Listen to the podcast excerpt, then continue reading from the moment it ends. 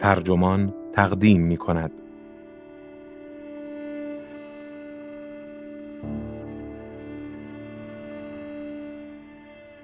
هدفتان در زندگی وسعت است یا عمق این تیتر یادداشتی است نوشته جیم هولت که در نیویورک تایمز منتشر شده و وبسایت ترجمان آن را با ترجمه علیرضا شفیعی نسب منتشر کرده است. من دادبه دادمهر هستم.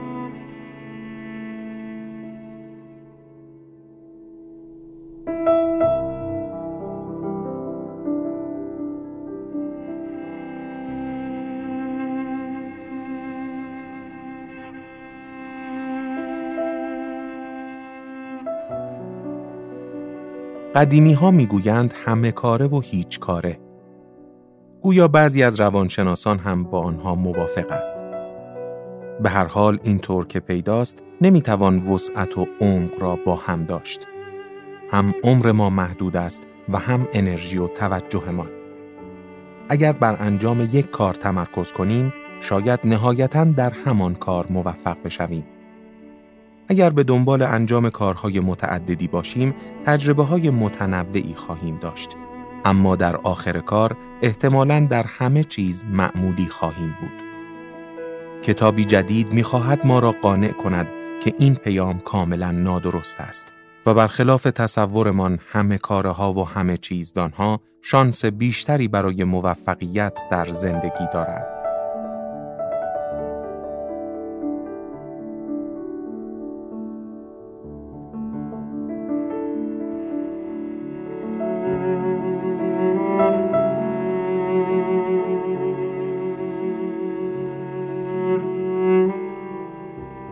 شما همه چیزدان هستید یا متخصص؟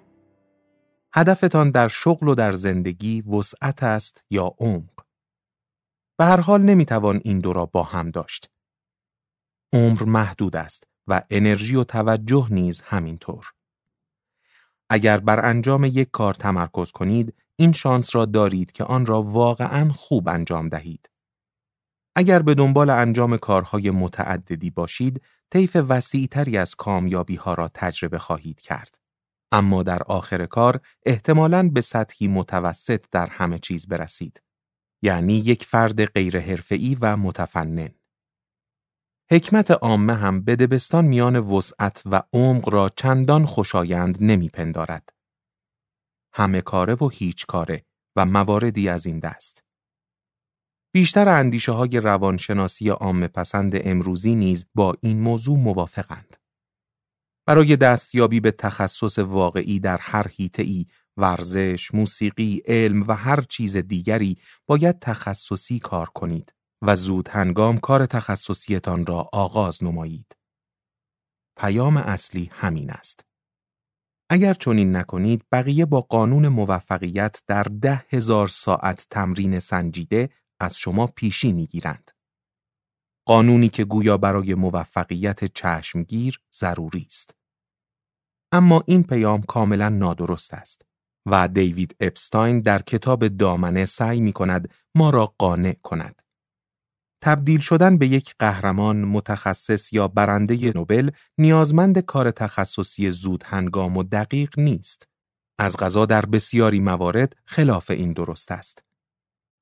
وسعت یاور عمق است نه دشمن آن. در ارزشمندترین هیته های زندگی همه چیز دانان نسبت به متخصصان شانس بیشتری برای موفقیت دارند. اگر چنین باشد واقعا خبر خوبی است. چون تفوق و چند کارگی با یکدیگر همراه خواهند شد و هر یک از ما حداقل در تئوری می تواند آن جامعیت و تکسر و یک بارچگی در عین چندگانگی را تحقق بخشد. یعنی همان چیزی که نیچه آن را جوهره بزرگی انسان می‌دانست. از غذا خود نیچه کاملا همه چیزدان بود و قبل از مرگ ناخوشایندش در مقام فیلسوف، کلاسیسیست و آهنگساز به درجات بالایی رسید. حال چه شواهدی برای این نظریه خوشایند وجود دارد؟ اپستاین شواهد بسیار زیادی را ارائه می دهد و از این راه گستره وسیع علایق خود را نیز به رخ می کشد. هنر، موسیقی کلاسیک، جاز، علم، تکنولوژی و ورزش.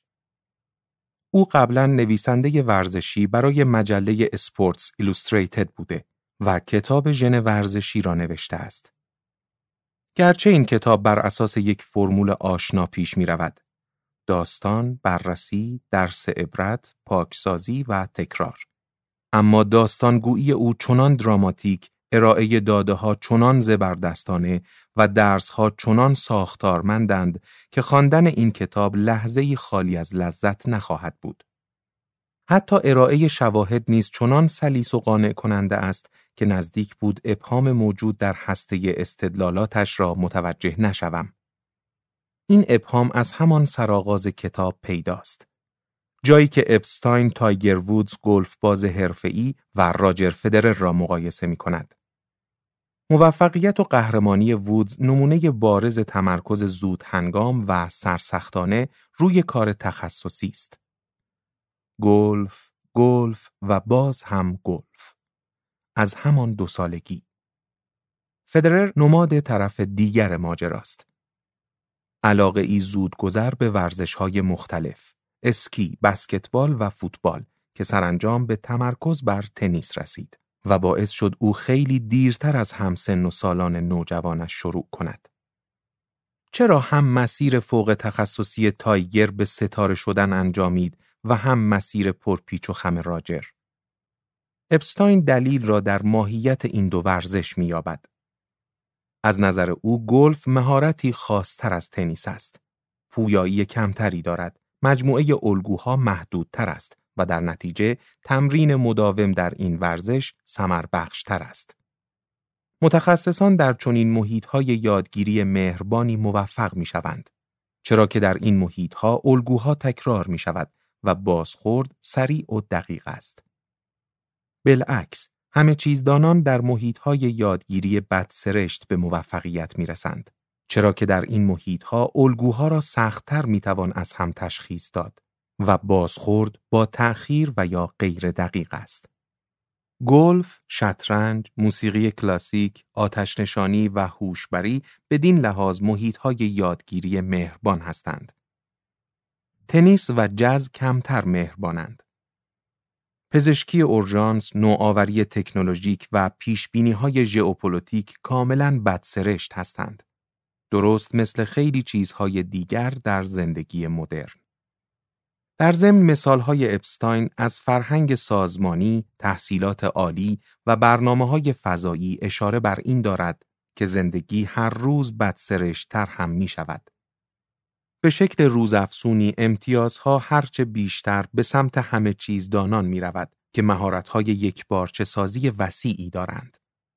یکی از ستارگان حوزه نوآوری حتی نقطه عطف را هم تشخیص می دهد و اپستاین از طریق او مطلع می شود که اوج کار متخصصان به طور مشخص حدود سال 1985 بود.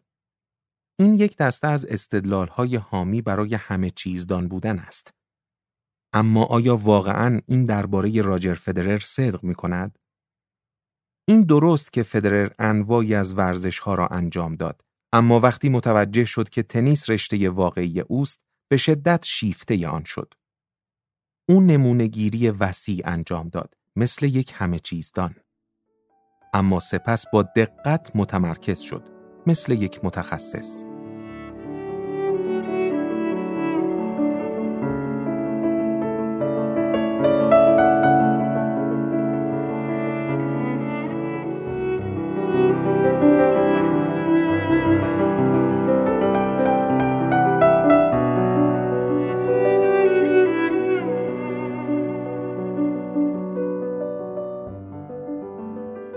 نمونه دیگر ونسان ونگوی نقاش است که مدتها از یک شاخه به شاخه دیگر پرید. کشیش، معلم و کتاب فروش تا اینکه چند سال قبل از مرگش در سن سی و هفت سالگی سرانجام علاقه واقعی خود را در هنر یافت. به قول اپستاین در آن مدت ونگو کیفیت همخانی خود را بهینه سازی می کرد. یعنی درجه سازگاری میان کسی که بود و کاری که می کرد. این یعنی آزمون و خطا یعنی دستیابی به دانش از طریق زندگی در حالی که می‌دانیم چه وقت میدان را ترک کنیم که طبعا موجب شروع دیر هنگام می گردد. ظاهرا موتزارت که او هم زندگی کوتاهی داشت این شانس را داشت که پدرش در سه سالگی او را پشت یک هارپ سیکورد بنشاند و از این طریق کیفیت همخانیش را در سنی کم برایش بهینه سازی نماید. بدین ترتیب اپستاین دو دلیل متفاوت به ما می دهد که چرا همه چیز دانان بر متخصصان برتری دارند. یک همه چیزدانان در پیمودن محیطهای یادگیری بدسرشت بهتر هستند. و دو همه چیزدانان نهایتا کیفیت همخانی بهتری دارند. چیزی که ظاهرا اپستاین به آن توجه ندارد این است که این دو دلیل مستلزم دو نسخه متضاد درباره روش زندگی هستند. اگر زندگی بد سرشت است، باید وسیع شروع کنید و همانطور بمانید. اگر زندگی یعنی کیفیت همخانی، پس باید وسیع شروع کنید و سپس وقتی فهمیدید چه چیز با شما سازگار است، روی آن دقیق تر شوید. پس چاره چیست؟ خوشبختانه کتاب دامنه مطالب تأمل برانگیز زیادی را عرضه می کند که شاید خودتان بتوانید با آنها راه چاره را بیابید. فرض کنید علم پیشه شماست. آنگاه بنابر شواهد باید در سرتاسر سر دوران حرفه‌ایتان سراغ وسعت بروید. دانشجویانی که واحدهای درسی بین رشته انتخاب می کنند، تفکر قرینه یاب بهتری دارند. محققانی که در حوزه های بی ارتباط با هم اطلاع دارند، مقالات موفق بیشتری عرضه می کنند. برندگان جوایز نوبل نسبت به همکارانشان که کمتر شناخته شده اند 22 برابر بیشتر به دنبال علاقه های هنری خارج از حوزه خودشان می روند. یا تصور کنید که آرزو دارید نوآور شوید. در این هیته متخصصان و همه چیزدانان هر یک دارای مزایای خود هستند. اما دسته ای که واقعا باید به آن قبط خورد افراد پردانش هستند که تخصصی عمیق در یک یا چند حوزه اصلی دارند و مطالب جانبی هم از چندین حوزه تکنولوژیک دیگر می‌دانند. گرچه نوآوران پردانش عمق کمتری نسبت به متخصصان دارند اما گستره وسیعتری حتی نسبت به همه چیز دانان دارند.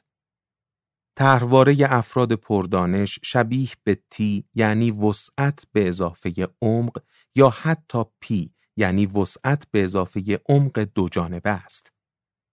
آنها همچون لین مانوئل میراندا خالق موزیکال همیلتون هستند که می‌گوید من همین حالا کلی اپلیکیشن تو مغزم در حال اجراست. البته این منجر به یک هشدار می شود. میراندا فردی بسیار مستعد است. همینطور خیلی از افراد بلند پرواز دیگری که در صفحات کتاب دامنه از آنها صحبت شده است. آنچه نگرانم می کند این است که تأکید روی این افراد در کتاب آنچه دانشمندان علوم اجتماعی آن را محدودیت دامنه مینامند ممکن است نکته اخلاقی اپستاین را کمی منحرف کند. با تقریبی کلی فرض کنیم که موفقیت برابر است با استعداد به علاوه تمرین به علاوه شانس. کسانی که دارای موهبت استعداد هستند شاید برایشان آسان باشد که در حوزه های متعدد به تفوق برسند. چند استعدادی باشند و ورزشکاران دهگانه زندگی شوند. داوینچی مثالی است که به ذهن می رسد. اما بقیه ما باید به شدت بر بخش تمرین این معادله تکیه کنیم. اگر موفقیت هدف ماست، پس شاید باید به دنبال مهربانترین محیطهای یادگیری در دسترس برویم و تمام تلاشمان را روی آن بگذاریم. اما اگر می‌خواهیم با نمونهگیری از انواع کامیابی های انسانی زندگی خوبی داشته باشیم، کمی مکانیک کوانتومی یاد بگیریم، دوی ماراتون برویم، در یک گروه چهار نفره آماتور ویولون بزنیم یا برای عدالت محلی مبارزه کنیم، آنگاه شاید محکوم به این باشیم که نتوانیم به دستاوردی متعالی برسیم. اما باز هم می توانیم در این باره پر افاده باشیم. کافیست اعلام کنید من فردی پردانش هستم. تو یک همه چیزدان هستی. او یک متفنن است.